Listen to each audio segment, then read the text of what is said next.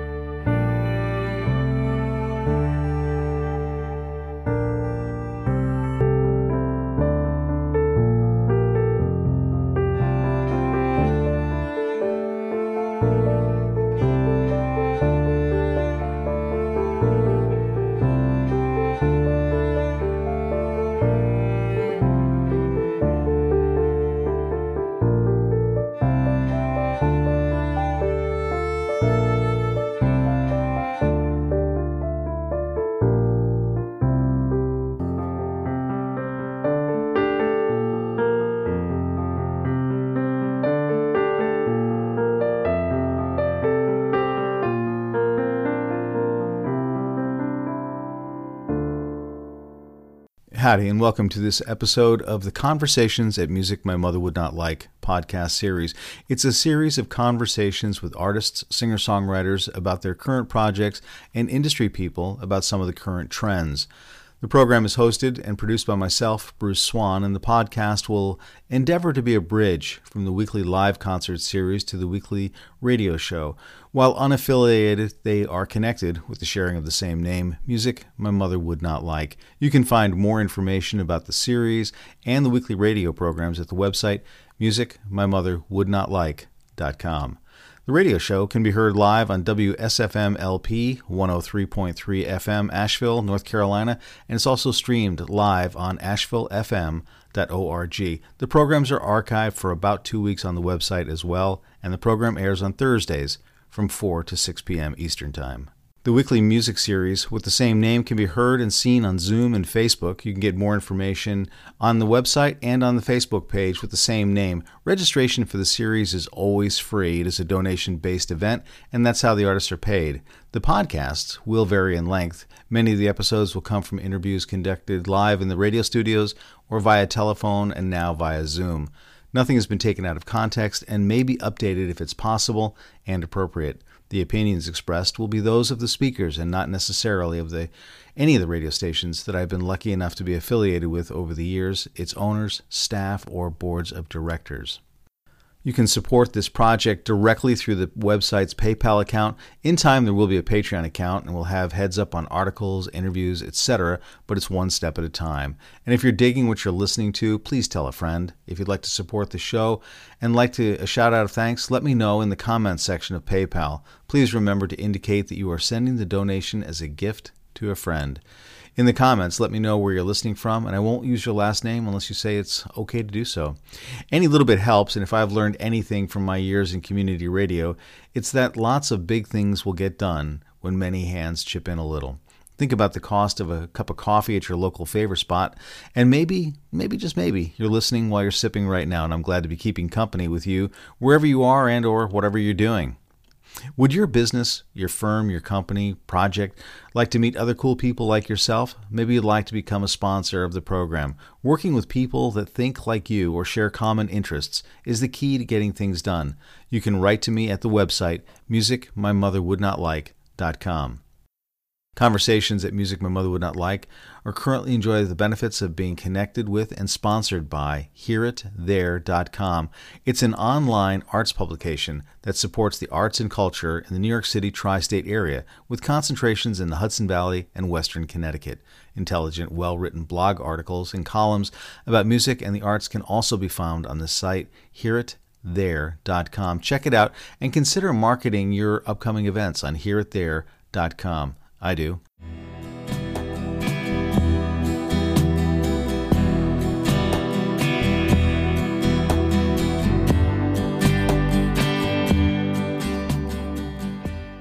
Over the years, I've had the opportunity to get to know many musicians and industry people.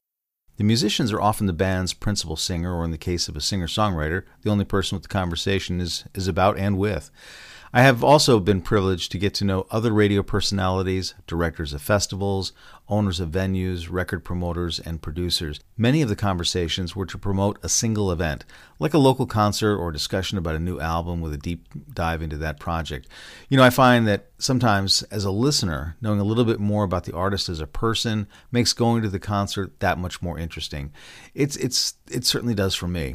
And it does take a bit of probing. Conversations are just as much about listening as it is about talking. This episode will be a slightly different direction and for the for me.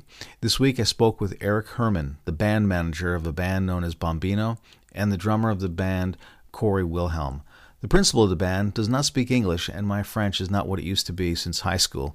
Hailing from Niger, Bombino's personal story is fascinating, and a very good and brief history can be found on his website, bombinomusic.com. And that's spelled B O M B I N O music.com. It's an exceptional website, and I encourage you to visit it. There are samples of the band's music, their extensive tour schedule, and of course, pictures, videos, and merch. Good place for you to part with your hard earned money. BombinoMusic.com.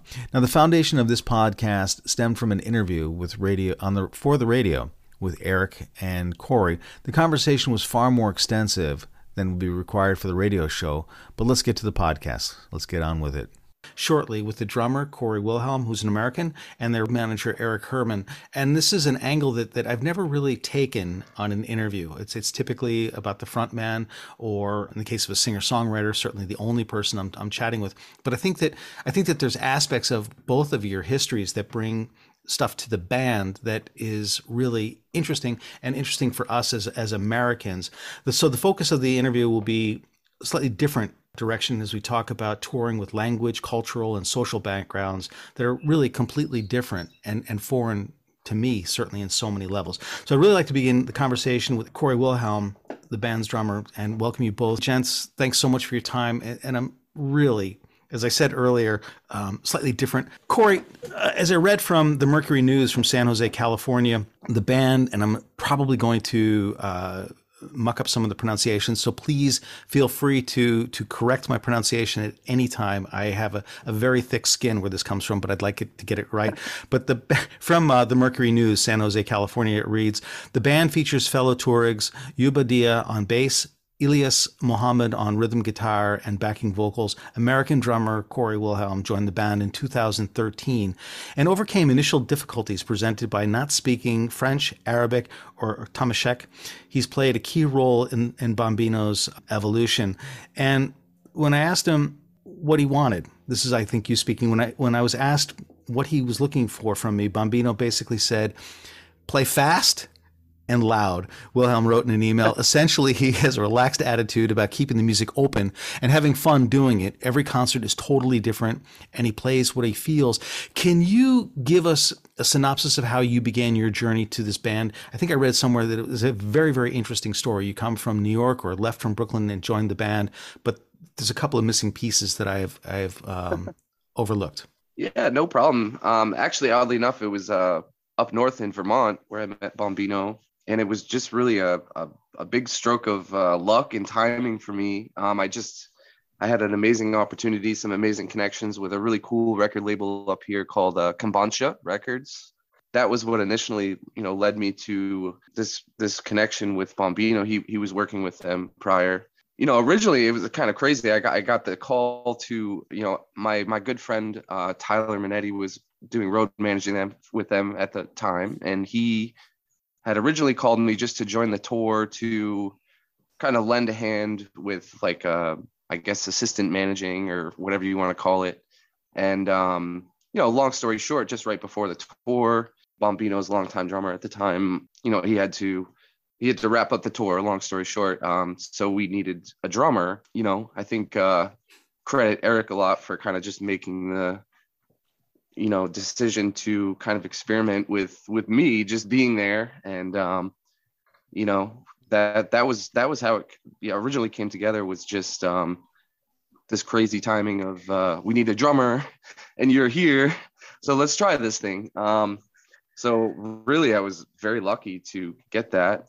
You know i had about a week and a half i think to kind of uh prepare a little bit, listen back. I was a big fan of Bombino and big fan of Tuareg music, but I was like, oh, I have a lot of work to do because this is not just your everyday music that you could just play to, you know. Um, so yeah, it took me pretty much that whole week and a half of just listening to the music, grinding on the on the style, on the mm-hmm. groove, mm-hmm. and you know, really just kind of throwing caution to the wind, just saying, hey, let's let's see what happens here. yeah. And then that first I think my first show was the Sasquatch Festival in uh, Washington, which is you know big one. So it was like shake off the nerves, let's go, let's do this. But Bombino was like you know just the coolest guy, was so welcoming. The whole band, like you know, before the show, he handed me the traditional robe, the boubou, and he was like, "This is yours," you know, welcome, and like just I think in every other situation with any other group, it would have felt like you know really nerve wracking but for some reason it just felt it, things just kind of clicked i think that day one. Yeah. Isn't it cool though that how those things work? That that you, you know maybe you're nervous and this is a simple gesture of welcoming. This is this is this is yours. This is what we wear. This one's yours. It was a big gesture. I don't know how else to explain it but just in right in that second i was like okay like this is gonna be this is gonna be really cool. Yeah my seat and, is, uh, is in the band I'm hip. Yeah. You know, for yeah. for me, this music grabbed my attention. I think from about the third note, and it was probably on Imedine. I was not really familiar with the music of of the Tuareg or of Niger, but I think that third note and then the music gets into your soul. And and once it's in there it's not getting out very easily. I think i need a you know an exorcism or something to have it removed because it, it is it is very spiritual. It's very moving. It's very powerful. And i've played this music before at clubs without without a single word of introduction or at parties. And and sure. you, you can watch the music sort of seep into people's soul. And they kind of first they first they they don't hear it because they're engaged in a conversation or, or some other activity and then you can sort of see the head tilt to the side and try to perk their ear to the direction of the music and then try to figure it out. And pretty soon everybody is into it. You know was it that way for you? Had had someone turned you on to the music or did you just sort of fall into it serendipitously? Absolutely yeah. I think you know we actually talk about that a lot in the group with with every you know especially with like dia too the bass player. He's he's actually not a tuareg. He's originally from mauritania. Uh, mm-hmm. he's a pearl musician and like he we always talk about you know the first time we heard Tuareg music or Bombino's music and it's like okay like what is this? You know it's just a totally unique you know sort of breath of fresh air that really kind of comes out of nowhere. But I think it, I think a lot of it really just has to do like what you mentioned before like that quote that you used that like you know Bombino and fellow Tuareg musicians they it's just pure pure feeling you know pure like being in the moment with the music. And I think that that really I don't know, it kind of adds sort of this magical flair to the style. Like you people really pick up on it, I think, mm-hmm. you know. Nothing is premeditated, nothing is like there's no you know there's no there's nothing really inhibiting you, no thoughts about the music, you just playing, you know, and it's um you know, I think that really comes across in the Tuareg music in general. Well, neither of us really grew up with this music. This is not this is not part of our our culture. Uh, certainly, myself yeah. growing up in with '60s and '70s rock and roll and classic rock and hard rock and prog rock, maybe a little bit of prog rock. You could, you could maybe pull that in and, and have it work oh, off. But I could, I could talk all day about prog. so maybe that that's a natural progression. You know, has I think that music really helps bridge the gaps between cultures and language. But has the spoken language ever been a hindrance or an obstacle for you with the band? Because you know the the, the language Tamashek is not it's not a romance based language. It's not a Germanic based language. It's very different from from ours, and, and perhaps there's some ties to Arabic. But Arabic is not common commonly heard in the United States for all for all people. Well, I look a lot. I look at a lot of the similarities between the language barriers and and the music barriers. You know, I like uh, when I first joined the band, I didn't know I didn't know Tamashek, I didn't know French, I didn't know Arabic, I didn't know any of that. You know, mm. Bombino basically asked me in French, "Ça va? How are you?" When I arrived, and I just was like, "I got nothing," you know. You know, th- like I said, there's a lot of similarities between you know how we play and how we communicate in the sense that you know we stay patient with each other mm. and eventually sort of find this common ground this common plateau that we could that we could communicate on and over time, it becomes easier and easier. You know your your ear sort of adjusts to that level of um, always having to sort of refine what you're hearing and work with it. Um, right. and uh, it's definitely a challenge. You know i'd say still still a challenge to this day. I'm still learning french and how to you know communicate 100% with bombino and the guys but um, you know we always find some way to make it work. And uh, whether it's musically or with you know on a language level like and uh it's really cool. I feel really blessed to have the opportunity to do that. You know not many people do. And uh it's really yeah it's really cool.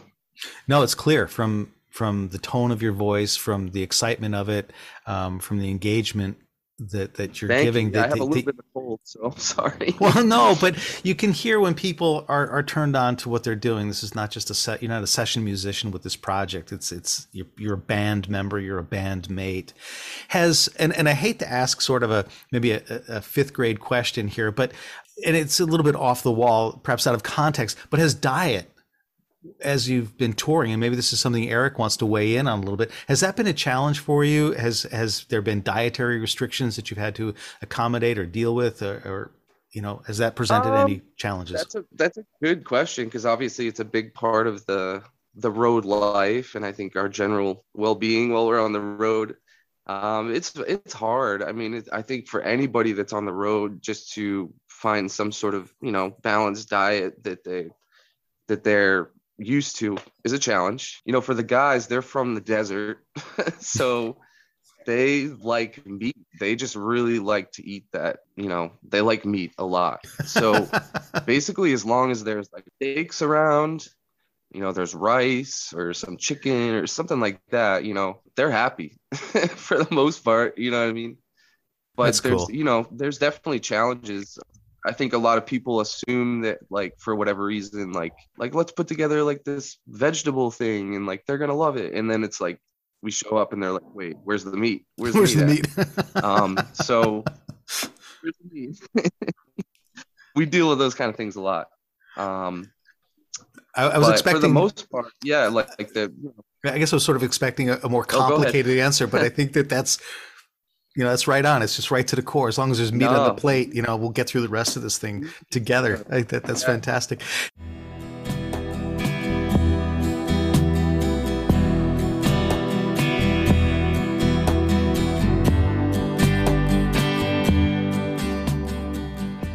HearItThere.com is an online arts publication that supports the arts and culture of the New York City tri state area with concentrations in the Hudson Valley and Western Connecticut. Intelligent, well written blog columns about music and the arts can also be found on the site hearithere.com.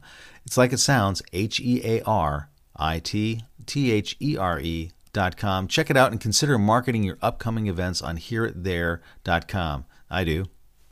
Let's jump over to Eric. And uh, I had had mislabeled you in, in my introduction as tour manager. That that that is not accurate, although you have been out on the road and, and instrumental there. What challenges would you say, uh, from a touring standpoint, has been faced has faced you? Certainly, international challenges, a visa, uh, getting the band probably into the United States, and working cross cross uh, international lines, um, language barriers, and I guess also has it been challenging for you to expand the, the band's base? You know that because it's not it's not typical music. There's a very atypical attitude or um, sound to it. Yet, once you hear it, and maybe you felt the same thing that it's it just becomes part of your soul, part of your your body, part of your blood, whatever. That it gets in and it's not getting out. Did that happen for you? And and again, really, what what are some of the challenges from from an administrative side have have you had to face for the band or on behalf of the band? Uh, yeah, great question. Um, all right, so I guess I'll, I'll break it down for first to like just the logistical challenges um, of bringing artists from, I mean, Bombino and uh, his rhythm guitar player Kawasan from Niger, and which you know, for for those that don't know, is a country in kind of northwest Africa. Uh, it's a Muslim country predominantly. Uh, they are Tuareg, which is a, a, small minority ethnicity in Niger that also uh, uh, there's Tuareg people uh, throughout that region um, and a diaspora in Europe and, and over here in the US, much, uh, but it's still, it's a very small uh, um, ethnic group. And uh, yeah, they have a very distinct culture and worldview and, and everything else presents a lot of challenges uh, in bringing them over to uh, acclimatize to the way that uh, bands typically tour here uh, and in Europe and elsewhere. And there are many logistical challenges, red tape, uh, visas, as you mentioned, being probably first and foremost. Everywhere they go, you got to have months of planning, very high, uh, you know, costs just to just to procure the visa it's usually it's not just paying for a visa you're usually hiring a, a, team of lawyers to secure the visa for you and prove to the state department that this particular artist is is worthy of of a visa to sure. come uh, and and share their music over here and so that that's always been a, a major hurdle for artists like bombino to try to break out um, of their local scene and start touring around the world visas are not easy to procure and uh, you need a team uh, to make it happen and you need deep enough pockets to, to make that investment and then just you know hope that your the tour is going to cover those costs ultimately. Yeah there's tax issues that are also that really get in the way. As a foreign artist you basically need to deliver a full budget to uh, uh, the irs to review and approve and that's also that also costs a pretty penny. And so you have to do that well in advance of any tour dates. Everything you happen has to be reviewed by them ahead of time and after the fact. Of this to avoid them just uh, in taking 30% of the the gross fee off the top. Sure. Um, and so there's these are very big challenges. And then that's not even to speak of like the cultural and language barrier challenges uh, and then you know the marketing challenges the uh, how do you how do you grow the fan base acquire new new ears and eyeballs? It's all uh, yeah it's it, it's all rather challenging and kind of unique to this uh, kind of artist that's coming from somewhere uh, far away that people don't really have much experience with over here. So yeah, that that has always kept us on our toes, and we've dealt with all kinds of frustrations and struggles and disappointments um, at the hands of various governments who just seem to just be getting in the way for for the sake of getting in the way a lot of the time.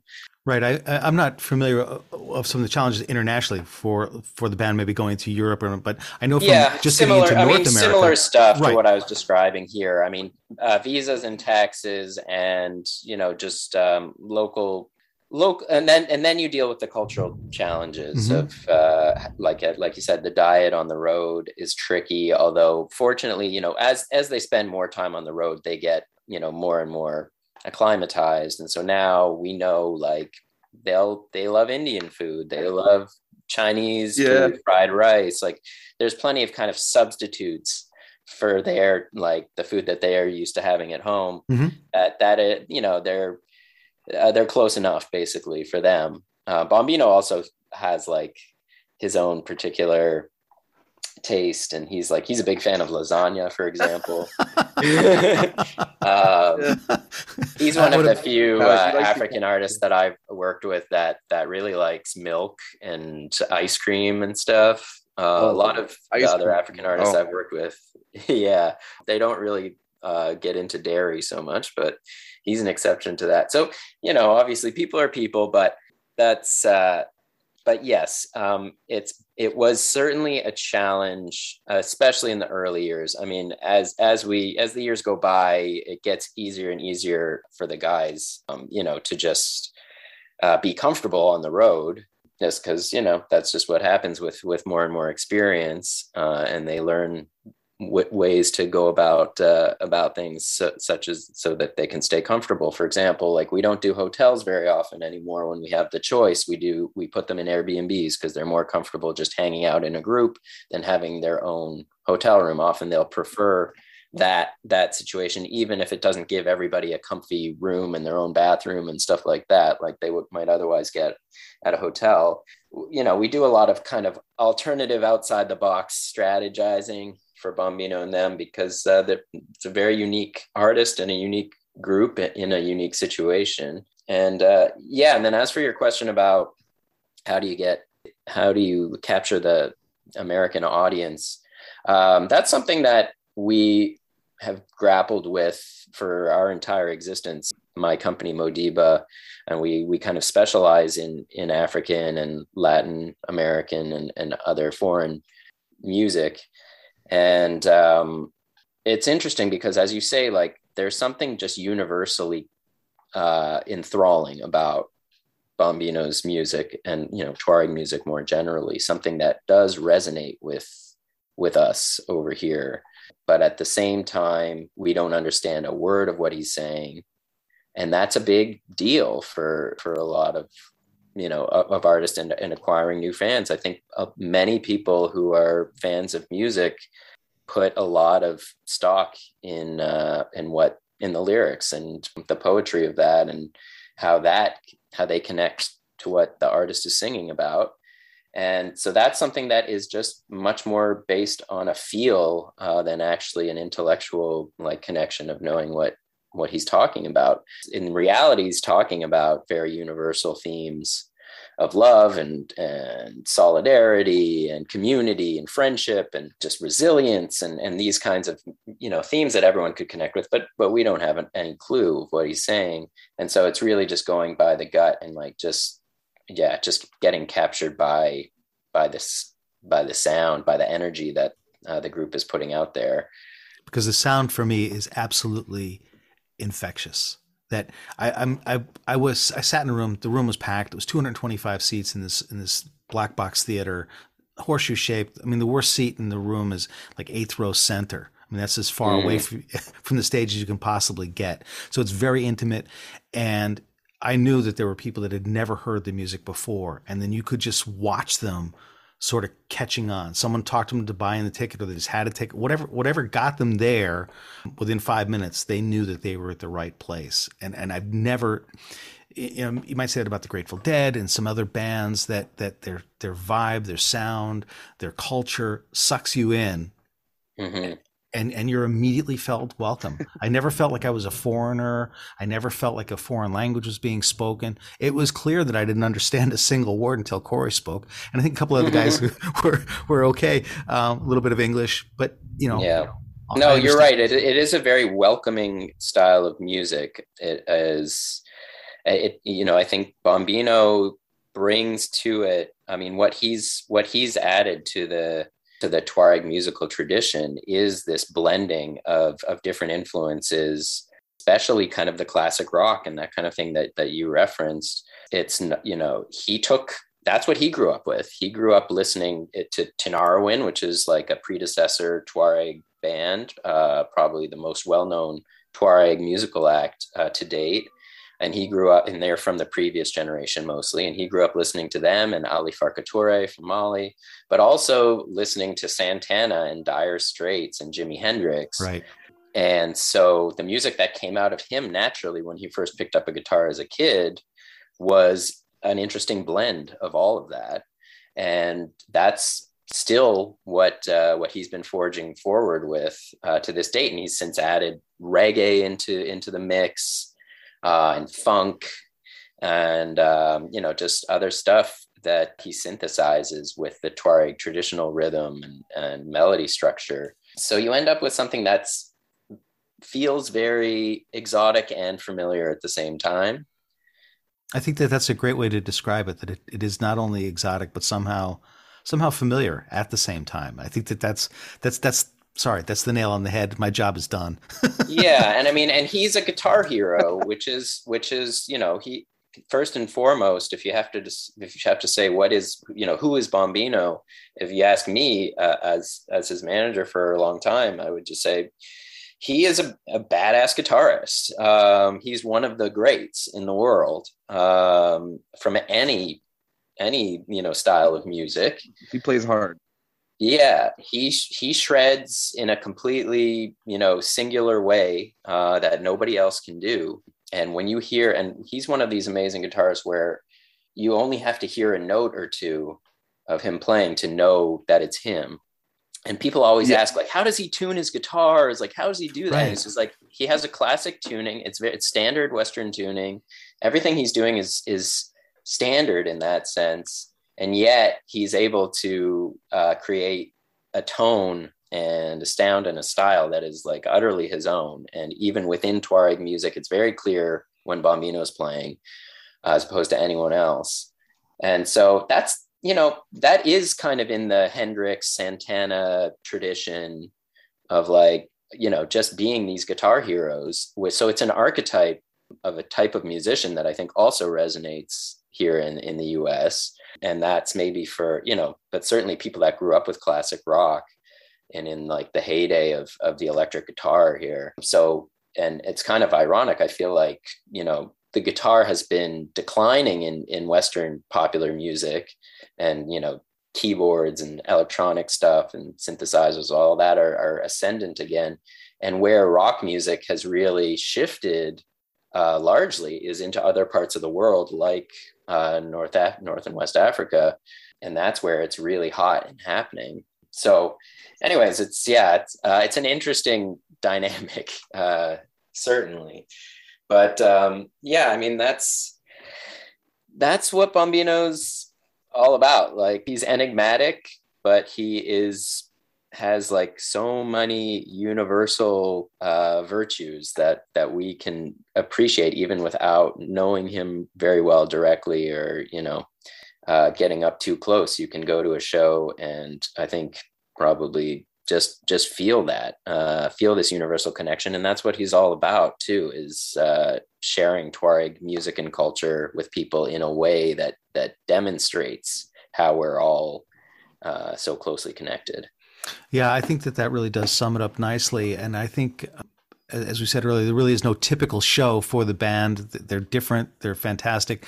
My experience was that nothing was left on the stage. When when they were done, they were done. That was it. You couldn't Oh yeah, they're they're always you, you know I high five them and you know pat them on the back on the way off whenever I'm there, and you know to a man they are all completely drenched with sweat at the end of the show. Mm-hmm.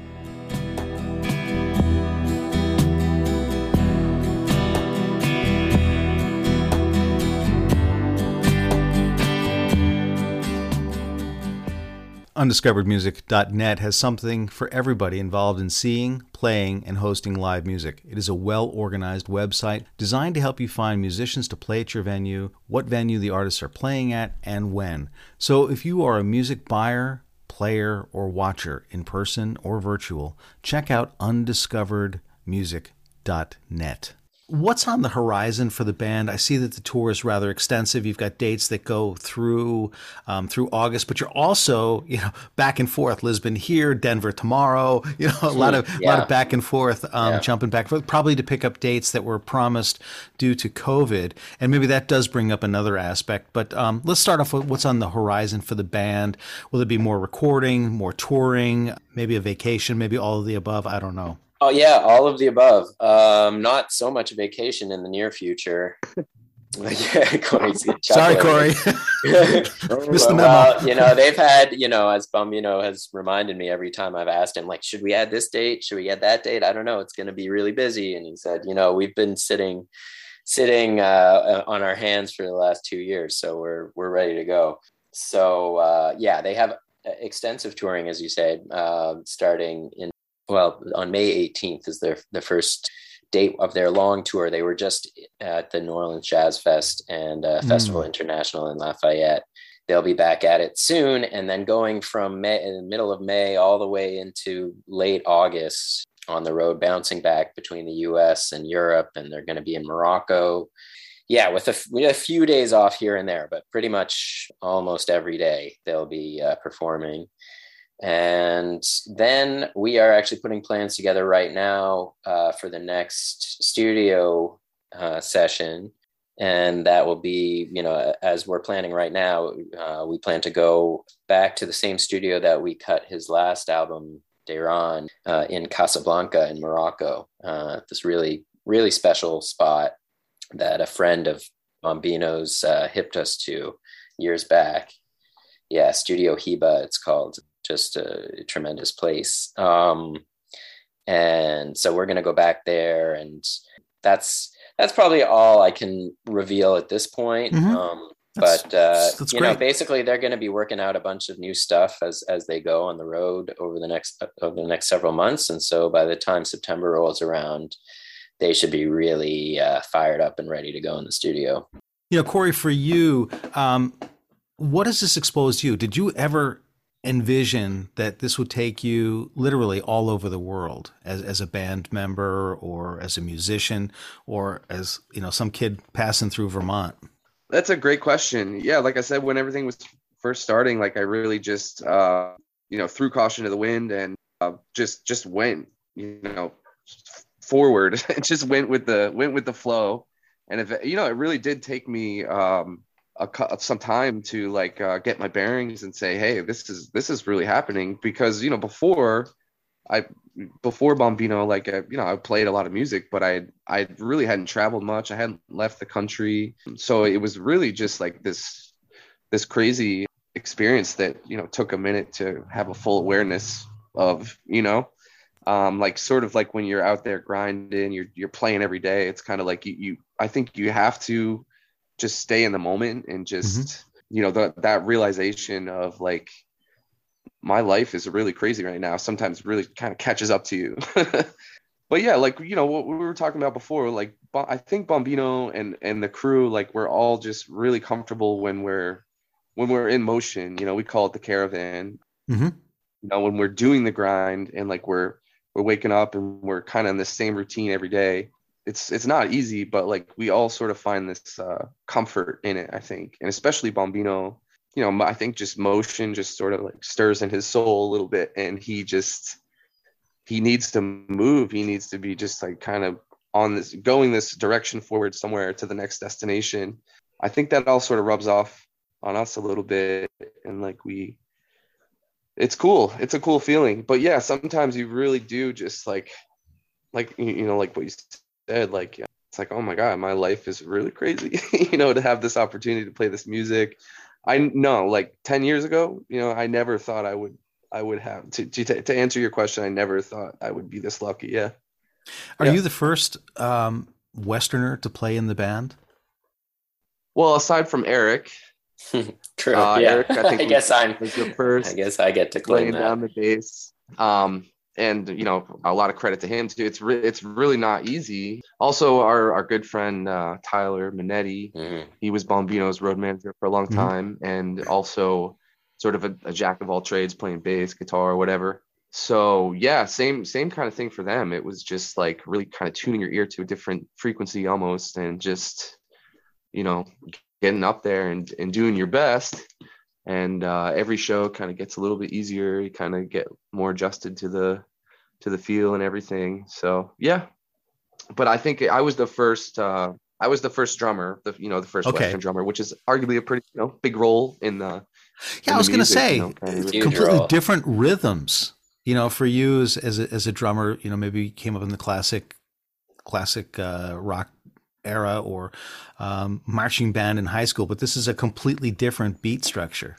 Totally, yeah. I think you know my background. I was really blessed. You know, my I starting out was like um, kind of a heavy hitting heavy metal hardcore drummer for a long time and then i decided to you know get a little more studious and focus on um, you know other styles kind of become a little bit more seasoned so I, I studied at Berklee for a little bit I was actually really lucky.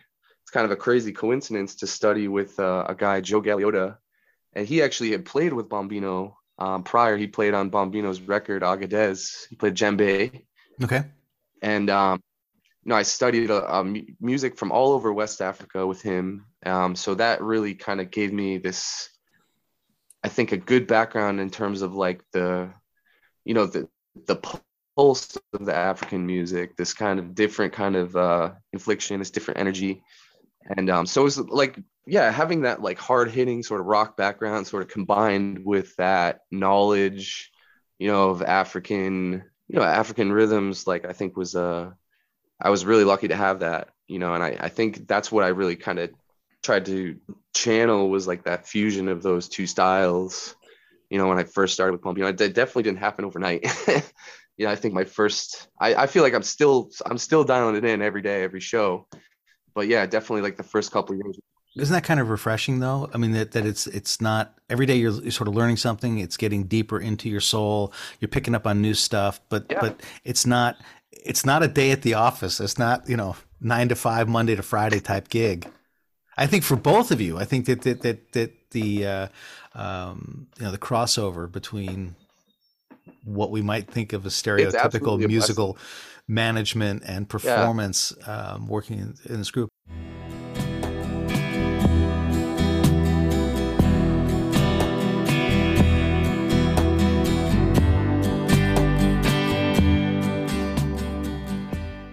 Free programming is not cheap to produce, and if you'd like to support this type of independent podcast, you can make a donation right now at musicmymotherwouldnotlike.com.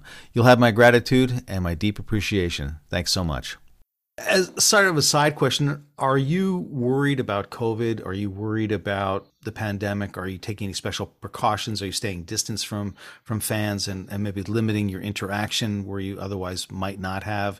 Uh, what what's what's concerning you? Because I think all of us have seen the byproduct of this of this pandemic that one of you gets sick, it kind of stops the tour, and and the momentum of it is is scary yeah, I, I just got off the tour. I got a cold, and I, as soon as I got home, I took a test and was like, please, please don't be COVID. you know, it's scary. I mean, especially like a you know a festival like uh, New Orleans or mm-hmm. you know where we just worked, in Louisiana. It was like you could wear a mask, uh, you could take all the precautions you want, but you're still going to be like in this crowded air like there's you know you sort of feel like a little bit powerless to it at this point i think it's obviously good to be conscious and be as safe as you can you know but there's definitely that that air of like is there anything i could do to avoid to avoid this in this right. in these uh, crowded you know and Eric, sort of same question to you from from management standpoint. You, know, you talked about the, the the costs and the expenses. Just to give the listeners a perspective,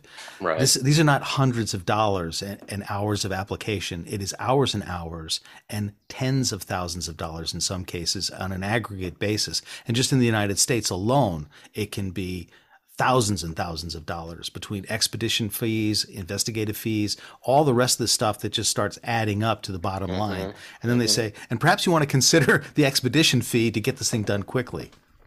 Well, exactly. You you basically have to um, if you want any kind of you know assurance that your visa is going to get processed. You need to do that anyhow. But yeah, you know, as for your question uh, uh, about COVID, I mean, it's it's a whole other layer of complication. First and foremost, I think uh, when you're looking at it just from a tour logistic uh, mm-hmm. point of view, just imagine you know all of these like we're really kind of trying to thread these needles, getting this band from one place to another. Oftentimes, you know, just you know, just on a razor's edge of like, okay, well, if they miss this flight, like that sets off this domino effect where they're gonna, where the next few shows are gonna be in jeopardy, and it's gonna cost, you know, a ton of money to to rebook flights and and all that.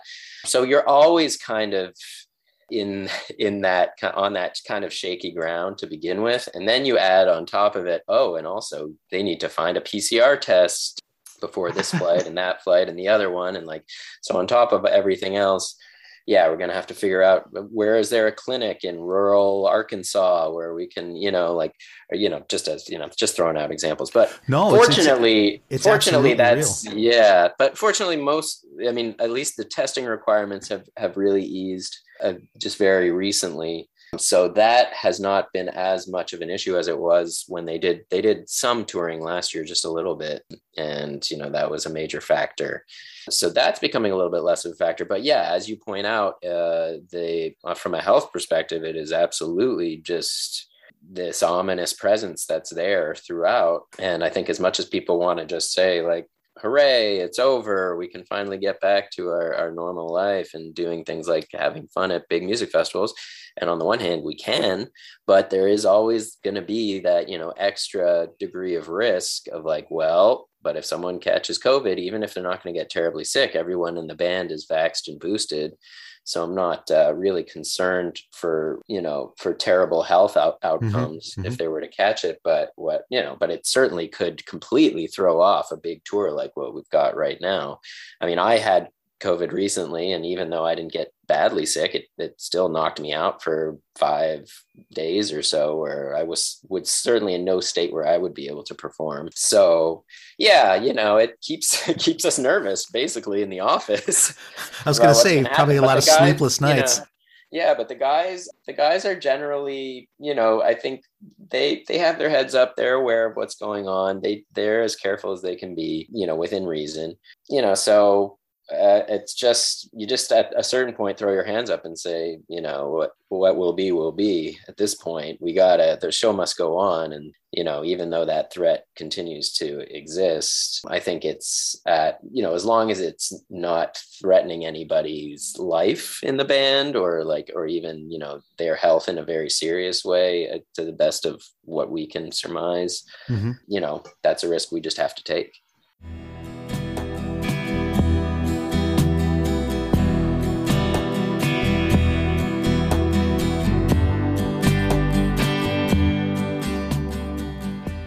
Hey, we're back. I've enjoyed this conversation immensely with drummer Corey Wilhelm and band manager Eric Herman. The insights that you've afforded me have been tremendous. And I really kind of hope that listeners have picked up on this vibe. And certainly the phones usually jump when I start spinning. But Eric and Corey, how, how would you sum up a, a, typical concert? Is there like a one word summary or a two word or, you know, what, what, what's, what's happening for you as band members and as people standing in the wings? Well, I would say if I had to summarize what the uh, Bombino live experience is in one word, it's energy, and it's it's that's what he that's really all he cares about. His guitar is just a vehicle to towards creating that energy and inspiring it in everyone that's in the room.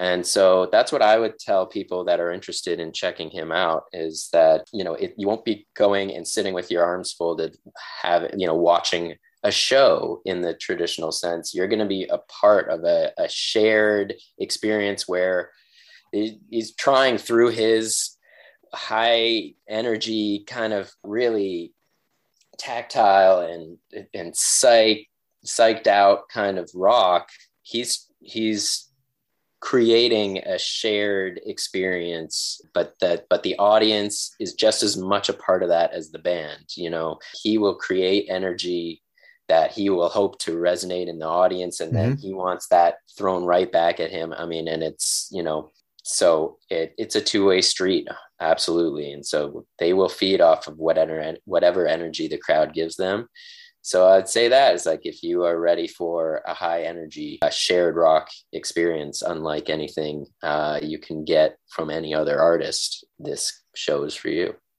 Corey, you've got the seat that Levon Helm said the best seat in the house. What would you say your perspective is uh, sitting there up on the drum throne looking out?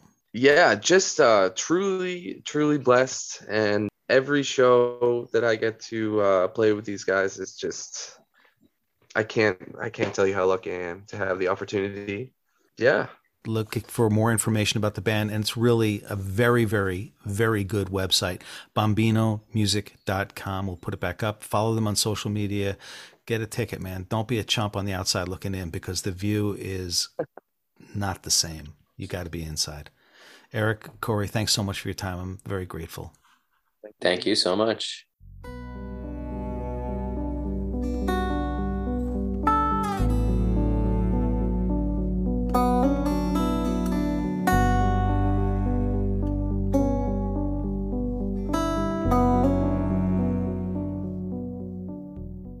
I hope you enjoyed this, the 11th episode of the podcast series known as Conversations at Music My Mother Would Not Like. You can get more information about the weekly radio shows and the weekly stream series at that site, musicmymotherwouldnotlike.com.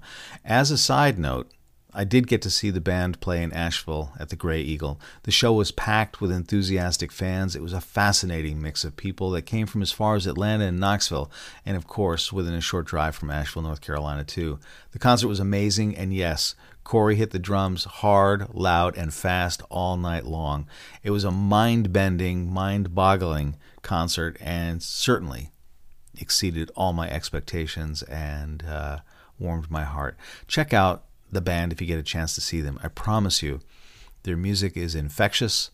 It is, um, well, as I said to one of the, the, the dork people last night, when this music gets into your soul, you have to have it exercised, remove it from you, but just absolutely brilliant.